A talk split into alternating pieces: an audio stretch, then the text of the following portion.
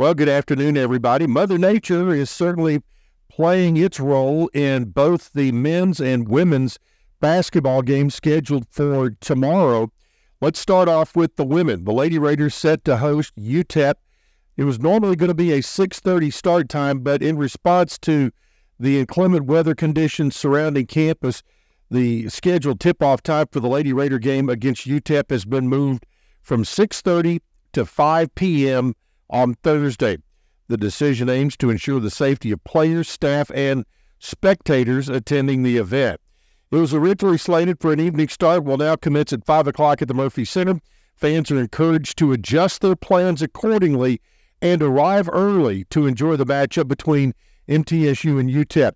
The MTSU staff has been working very hard, but not all of the snow and slush and ice have been able to be moved, so be very careful, but give yourself some extra minutes, especially in the parking lots, to get there and see the game. Again, parking will be free for the game, and get there early, 5 o'clock tip-off. You can hear the game right here on WGNS.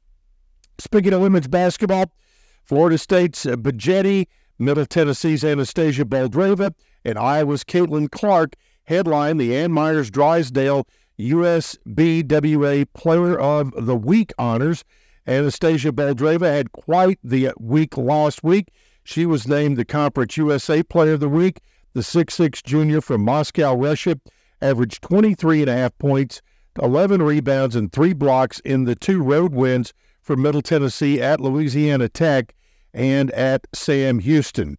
So congratulations to Anastasia Baldreva, named one of the 5 Players of the Week in the Ann Myers-Drysdale National Player of the Week honors by the United States Basketball Writers Association.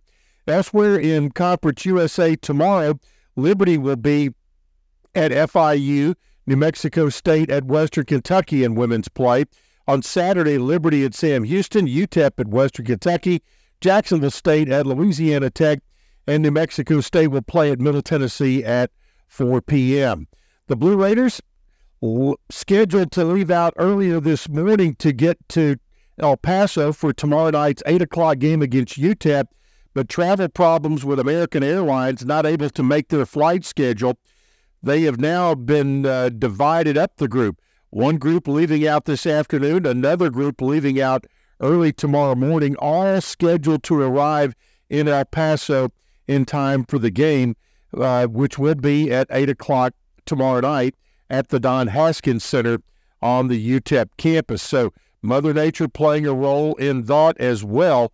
Looking at games in Conference USA tomorrow, FIU and Liberty, Middle Tennessee and UTEP scheduled for 8 o'clock Central Time on the CBS Sports Network, but also, of course, on the Blue Raider Network. And Western Kentucky is at New Mexico State. Saturday, Louisiana Tech at Jacksonville State, Sam Houston at Liberty, Middle Tennessee at New Mexico State, and Western Kentucky will be at UTEP. Saturday's game on the Blue Raider Network can also be heard here on WGNS. Final note, Jacob Crosslin named the Conference USA Athlete of the Week in men's tennis. That coming from the Conference USA office earlier today. All right, that's it. Keep your fingers crossed. We'll be in El Paso for tomorrow night's game that can be heard on the Blue Raider Network. Good afternoon, everybody.